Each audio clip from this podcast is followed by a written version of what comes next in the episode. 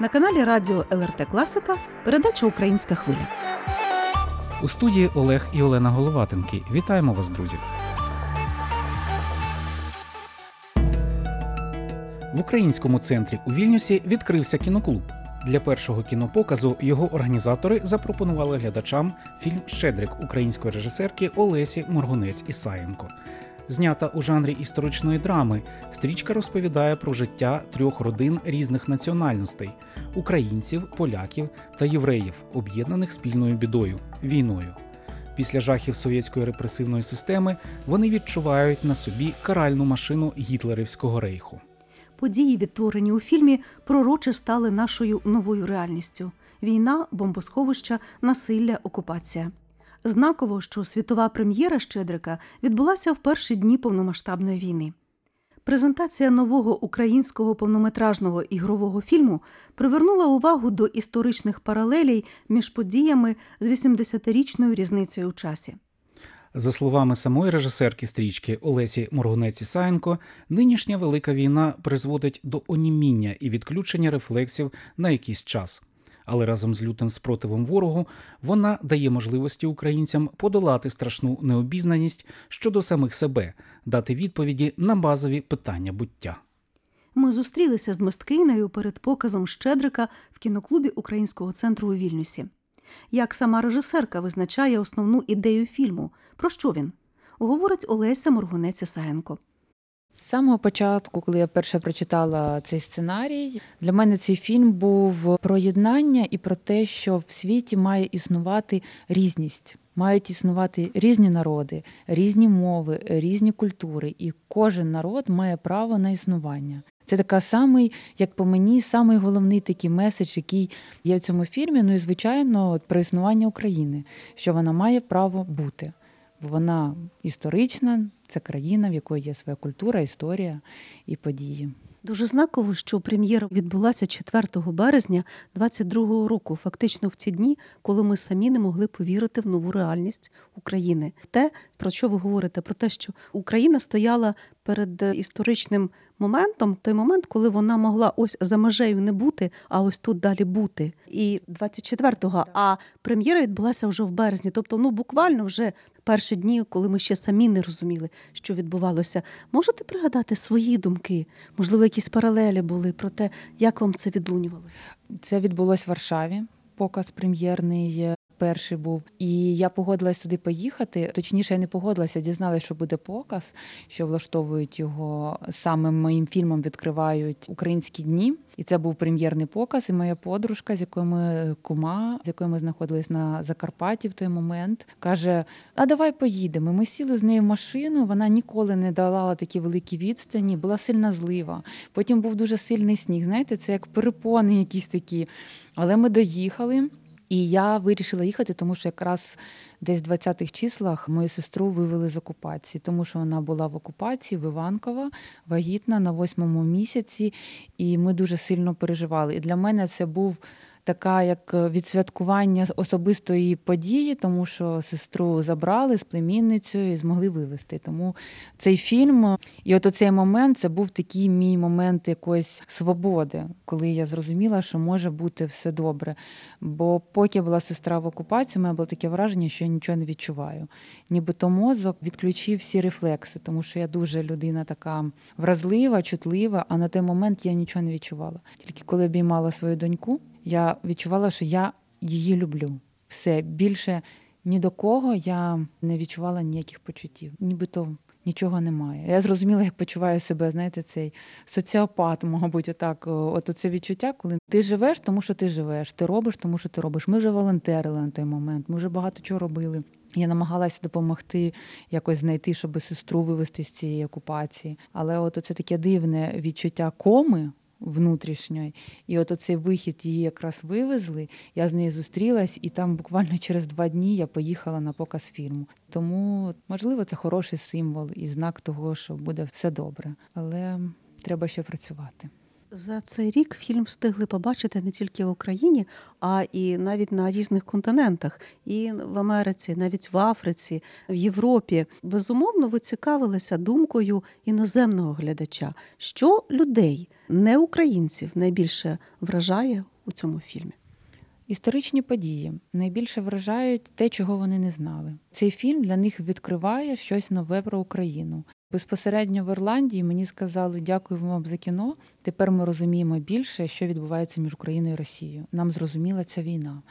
І я сьогодні спілкувалася на кухні з греком, сусідом моєї подружки з Вільнюса, в якої я ночувала, і я йому розповідала про історію України. І про Росію, про те, що таке Київська Русь, що була Московія. Він нічого з цього не знає. Для них я пояснювала, що країна Росія існує так само, як Україна, вільна, незалежна, всього 31 рік. І от цей момент я йому пояснювала, що Росія існує тільки як незалежна, бо це була Російська імперія. Не було такої країни Росія. За ці півроку я робила таку невелику п'єсу, називається вона Лютий. Це польський проєкт про сусідів.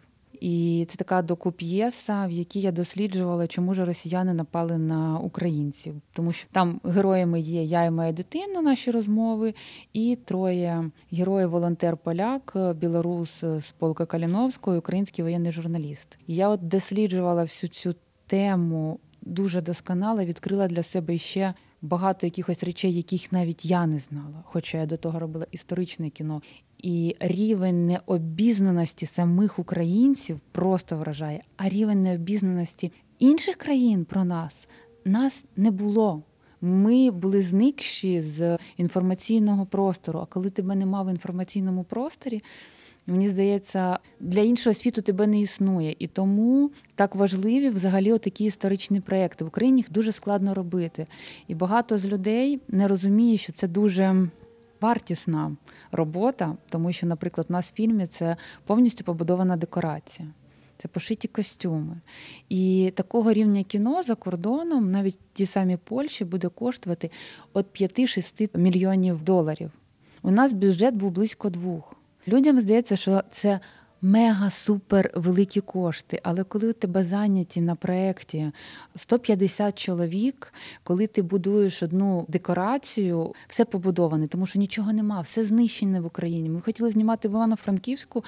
Нема жодної вулиці, де можна зняти. Тобто, так як я розумію, за сюжетом фільму події відбуваються в Станіславові, і що в самому Франківську не знайшлося насправді, як кажуть, натури, де можна знімати. Жодної вулиці, жодної вулиці. Всі вулиці повністю мають або залізні стовпи, які не можна вирвати.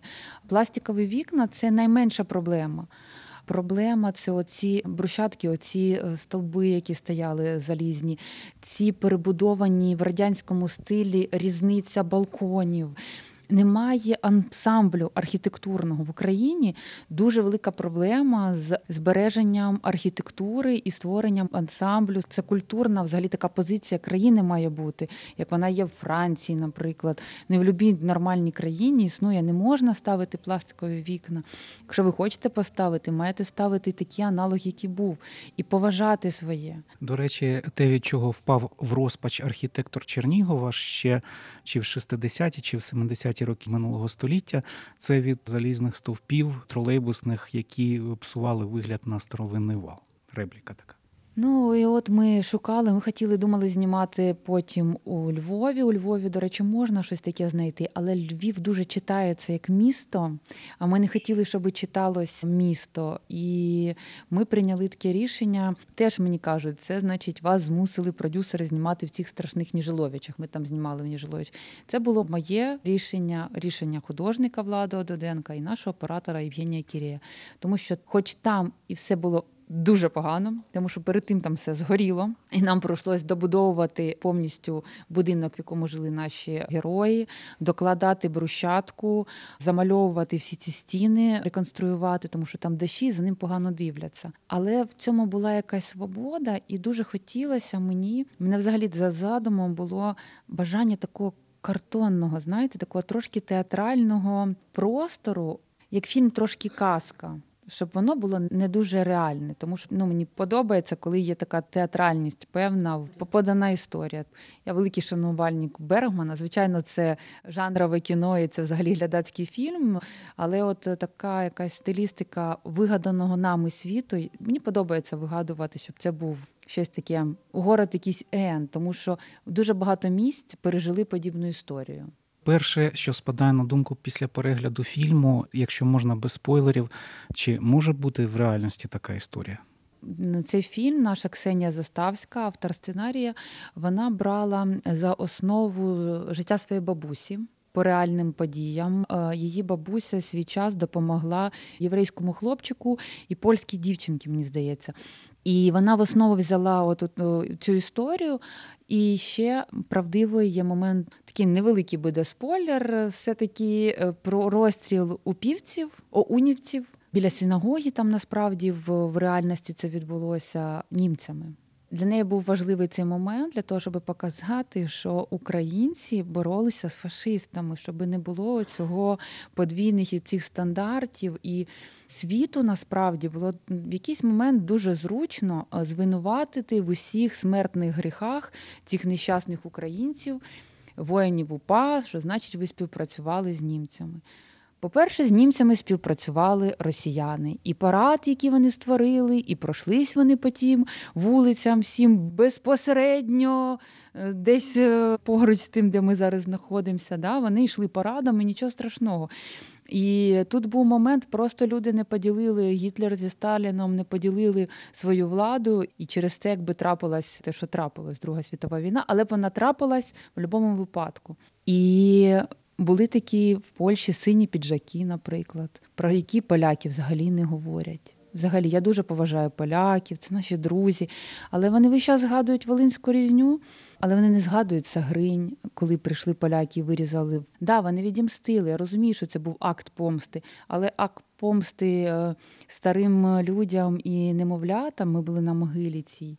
І от оці сині піджаки, і співпрацювали з німцями всі народи, всі слабі люди, у кого не було витримки, співпрацювали. І не можна сказати, що от тільки значить, на українців буде стояти це клеймо. Так було зручно. Кожен народ робив так, як буде зручно його цій країні. І на цій конференції Ялтинській, мені здається, це тоді вони, коли лінію цю фронту да, там поділити між ким, що буде. Черчилль дуже легко закрив питання з Україною.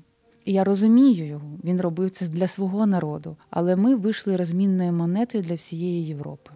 Вибачте, що так довго, але Зараз певні кола в Польщі намагаються підіймати питання, от як ви сказали, цієї волинської різні.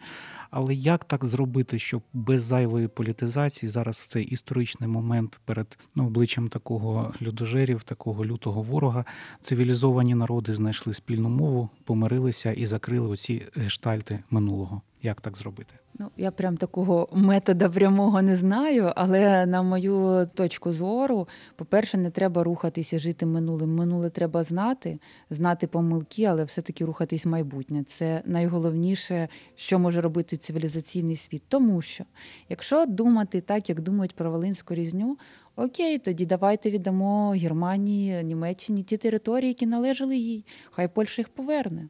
Тому що це було якби відкупом. А території Білорусі були забрані, території Польщі. І тоді треба роз цю карту, якщо от говорити про ці історичні всі події, геополітично треба змінювати всі карти, якщо повертатися туди. Ми вже живемо, жили да, там принаймні 30 років. Люди жили, прийнявши певні територіальні межі кожної країни. Війна може бути іншою, такою, як веде, скажімо, не війна, а якби політика може бути, як веде її Америка. Це економічна, економіка, вплив. Це не має бути цією страшною якоюсь середньовічною бойнею, яка ні до чого в ітозі не призводить, а робить тільки велику екологічну катастрофу.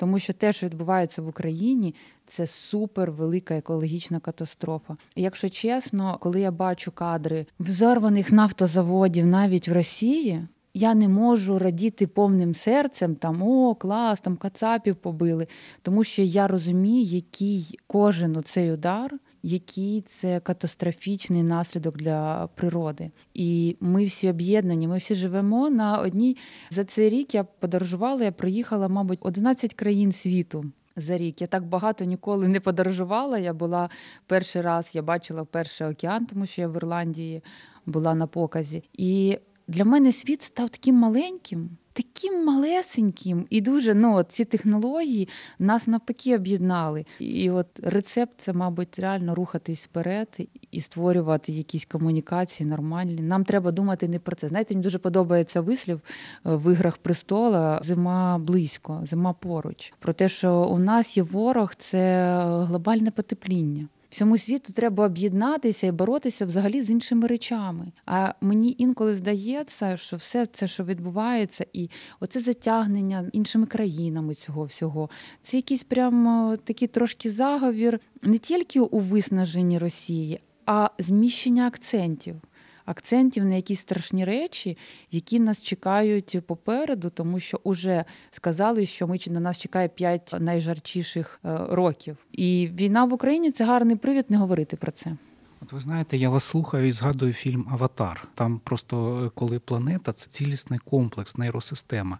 Якщо ти зачепив щось одне, воно торкається всього. І коли ви кажете, що там е, нафтопереробні комплекси горять, там е, в Чорному морі дельфіни гинуть і так далі. І так далі. Я одразу хочу вас запитати, можливо, ви саме як людина кіно, от взялися б за цю тему ще в подальших своїх роботах? Я шукаю на цю тему вже рік гроші. Але, на жаль, це така тема, яка не дуже цікавить кіношний світ. Ми подалися, от я не знаю, було оголошення на Канському фестивалі. Ми, до речі, з літовським партнером подавали на написання сценарію. І не знаю, пройшли чи ні, ну, мабуть, не пройшли, тому що нам би написали про війна екоцид. Я маю всіх екологів, друзів по всьому світу. І маю дуже багато на цю тему взагалі інформації. Але подаються проекти, які більш просто візуальні, які не торкають моменти війни. Бо я хочу саме наголосити не тільки про тому, ну от шкода Україні візуально, ну там гинуть тваринки, да там все настільки катастрофічніше, і в своєму фільмі теж я планую можливо зробити. Хотілося розказати, як саме війни завжди впливали на рух взагалі цивілізації да, і знищення всього живого. Це як не знаю, коли людина створює ці всі війни, вона реально мені нагадує вірус, який оточив планету Земля і потрошечку її знищує. Нагадаю слухачам, сьогодні ми говоримо про фільм Щедрик, який презентовано у Вільнюсі, і ось е, несподівано сама розмова перетворилася на таку світоглядну розмову. Потрошку вже збираються глядачі на кіноперегляд. А в мене два питання, якщо дозволите, повертаючись все-таки до фільму, е, який ви привезли українському глядачеві в Литву. Останнім часом ми бачимо нові обличчя в українському ігровому кіно. Якщо трошечки розказати про тих акторів, які знялися в цьому фільмі, можливо, є якісь для вас несподіванки, якісь те, що можливо було би просто відкрити і ну зайвий раз підкреслити. Е, Так, у нас головну роль зіграла Яна Корольова. Це актриса з Дніпропетровського театру. І це її таке дебютне, велика перша роль. Бо до того вона знімалася лише маленька. В неї була роль в фільмі Червоний 2, який не вийшов. І от, в принципі, дебютувала вона у нас в фільмі. Я вважаю, це велике відкриття, знахідка. Всі глядачі, які дивляться, всі відзначають, що робота Яни дуже чітка. Мені вона нагадує по характеру, так як вона зробила, вона десь трошечки зробила мене, і мені це було дуже приємно. Вона толерантна людина, з нею було комфортно працювати на майданчику. Потім нас знімався Андрій Мастренко, але Андрій Мастренко достатньо відомий актор. Можна його бачити в фільмі Білий Ворон із останнього, що вийшло. Чорний ворон. У нас все з тими з воронами якось здається, Чорний Ворон, да? цього Тараса е, Ткаченка фільм. Він теж там знімався. Але тут у нього така дуже ніжна роль батька, і я вважаю, що гарно. І ще в фільмі знявся. Я шучу, мій чоловік йому досталась сама найприємніша роль працівника НКВД, так перед тим військового просто. Мабуть, таку роль я могла довірити йому, бо я знала, що він точно зробить її гарно. До того він грав в виставі Погані дороги, він грав сепаратиста. Ну, до нього був вже гарний досвід зробити таку. Але після фільму з ним ніхто не хоче фотографуватись. Перед фільмом всі його обнімають, хочуть з ним зніматися. А так після фільму ні, тому що, значить, він справився зі своєю задачею. Також у нас дуже класні діти знімались. Дуже дуже хороші дівчатка, які мали вже досвід в кіно. Вони вже повиростали, тому що фільми знімали 4 роки тому. Це ж такі підлітки. А на той момент це були дітки, яким було всього по 7 років. На сам кінець дозвольте питання, що вам, як режисеру, як людині, останнє питання дала робота над цим фільмом? Можливо, чому навчила? Ну, взагалі вона мене навчила багато чому, тому що це був непростий по початку фільм. Ми багато сценаристкою переписували ще якихось речей.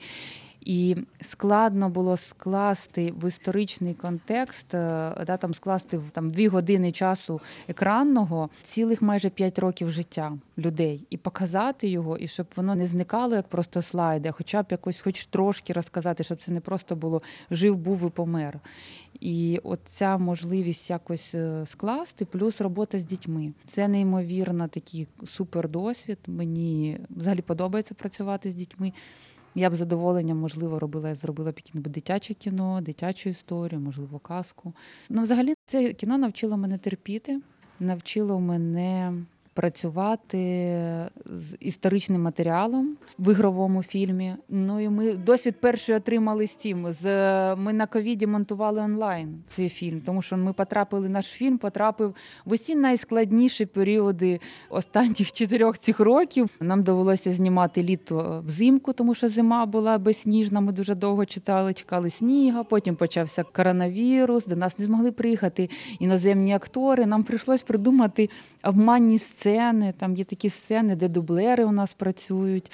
І це така навичка зробити все-таки до кінця, довести цю історію, не дивлячись ні на що. Але у нас команда була супер крута. Я дуже люблю всіх, хто зі мною працював. Це було інтерв'ю української режисерки Олесі Моргунець Ісаєнко. Днями у Вільнюсі в українському центрі вона презентувала свою нову роботу історичну драму Щедрик. Триває передача Українська хвиля і тему актуального українського кіно продовжимо разом з кінопродюсером Олегом Щербиною. Його документальний фільм із циклу Моя війна, представлений в Сеймі Литовської Республіки з нагоди річниці виходу захисників Маріуполя з укріплення Азовсталі, став не лише суспільною подією, а й черговим нагадуванням європейцям. Війна продовжується, якби ми від неї не втомилися. Допомагати Україні потрібно, адже лише разом ми здатні зупинити російську навалу. І кіно, як один із найбагатших за арсеналом художніх засобів видів мистецтва, є ефективним інструментом передачі реалій та донесення правди до мільйонів людей. Ось що розповідає про стрічку Моя війна її продюсер Олег Щербина. Ну насправді це один із чотирьох фільмів із цикла Моя війна. І ідея виникла влітку минулого року спробувати зафіксувати ті події, які ще не сильно забулися, які люди ще переживають внутрішньо. Тому що ми розуміємо, що через там 5-10 років е, всі ці історії вже будуть сприйматися людьми через призму нашої перемоги, коли ми переможемо, і вже більш-менш якась е, громадська думка складеться з приводу тих чи інших речей, і емоції в будь-якому випадку вони стануть іншими. Вони, мабуть, не зникнуть, але вони будуть такими гострими. І ідея була в тому, щоб зняти чотири різні історії. І ми зняли історію про березень в Ірпіні. Потім е, так само березень, село Сидоровичі Іванківського району, це північ Київщини, Маріуполь. І четверта історія хотіли зробити вже історію показати не тільки мирне населення, а в тому числі людей, які почали воювати. Ми зняли фільм про Володю Рощука, це актор театра Франка. І кіно, і він в перший день, 24 лютого, пішов, записався в батальйон Свобода і пройшов всі найбільш там важкі місця. Це були Бровари Ірпінь, потім це було Рубіжне і Сєвєродонецьке, і пізніше Бахмут. Той момент, коли ми записували інтерв'ю, він приїхав прямо із Бахмута із передньої лінії. На одну добу його відпустило керівництво спеціально для того, щоб зробити цей фільм. І таким чином нам удалося зробити такий перший зріз тих подій, які відбувалися саме на початку вторгнення. Тому що зараз ми працюємо над другим циклом, і, по-перше, це буде трошки далі на схід. Ми хочемо показати Сумську область, Харківську і Луганську, мабуть, можливо, Херсонську. Ми ще працюємо над е, історіями, але вони будуть в масі своєї, крім Сумщини, вони будуть вже більш пізні. І таким чином ми хочемо, щоб, е, врешті-решт, було максимально велика кількість історій, які зможуть описати те, що відбувалося в різних регіонах з різними людьми, жінками, чоловіками, різний вік, різний соціальний стан для того, щоб показати все жахіття цієї війни і всі аспекти, наскільки це можливо, наскільки можливо показати. Маріупольські фільми з циклу Моя війна. Ви показали в Литві. В Україні його бачив глядач? І де ще можна буде побачити, можливо, в якій країні? Моя війна в Україні вже вийшов на еспресо на прямому. Підписаний контракт із Суспільним. В регіонах був показаний в Луцьку на конкуренті, в Тернополі на Т1. І в Литві ми підписали контракт з ЛРТ, тому ці фільми будуть в ефірі. Слідкуйте. Я впевнений, що ви розкажете, коли вони будуть в ефірі. Ми розмовляємо зараз іще з декількома країнами, але насправді ми бачимо, що працювати в інформполі закордонних країн важко. Якщо ми говоримо про країни там до нас ближчі, які добре розуміють, наприклад, там Литва, Естонія, тут все простіше. Тут питання більшою мірою логістичне. Якщо говорити, наприклад, про Францію, то вони із того, що нам поки що вдалося поговорити, не хочуть брати такі фільми, тому що вони беруть багато стрімів, вони роблять новини практично кожного дня, але це короткі репортажі. А те, що стосується вже більш розгорнутих історій, емоційних історій, то вони кажуть, що це мають бути тільки фільми їхнього власного виробництва. Наприклад, про Швейцарію. Швейцарія дуже сильно почала цікавитися Україною, українським контентом, але вони принципово не хочуть війну. Вони не хочуть в це занурюватися. В принципі, це досить зрозуміло, тому що коли ти емоційно занурюєшся в цей стан, то ти змушений приймати якісь рішення. А ці рішення всі важкі. 100%.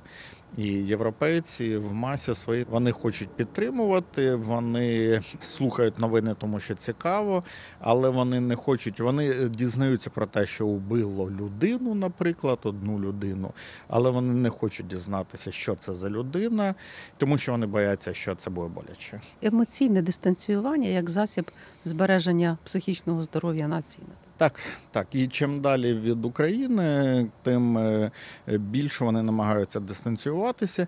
І тут є ще декілька речей. Я так розумію, що ніхто не розуміє, що робити з Росією. Всі абсолютно чітко розуміють, що Україна має перемогти. А далі вони не готові до того, щоб Росія розпалась, тому що їх лякає вся ця кількість некерованих держав, які можливо всі будуть авторитарними, бо досвіду демократії у них немає. І ми дивимося, як важко демократія приживається після розпаду радянського союзу навіть в республіках, тобто в державах, фактично. А що говорити про автономні республіки, де взагалі ніколи не було ніяких натяків на демократію на Волзі, на північному Кавказі. Хоча в Чечні там традиційна демократія така побутова у них, але її задавили. Тому проблем дуже багато, але, на мій погляд, ми точно не можемо вирішити весь цей комплекс проблем. Ми повинні просто робити кожен свою справу. І працювати на перемогу. Я впевнений, що Росія розпадеться сама по собі, тому що вона не може існувати. В неї немає майбутнього, і в неї немає ідеї. І якось вона буде по черзі само по собі розвиватися. А для нас найголовніше це зараз відстояти свободу і зосередитися на будівництві країни, тому що хто б що не казав, зрозуміло, що Росія нам завжди шкодила, але всі наші проблеми тільки в нас самих, лише в нас самих. Нагадаємо, друзі, сьогодні в українській хвилі були вітчизняні кіномитці, продюсер Олег Щербина та кінорежисерка Олеся Моргунець Ісаєнко.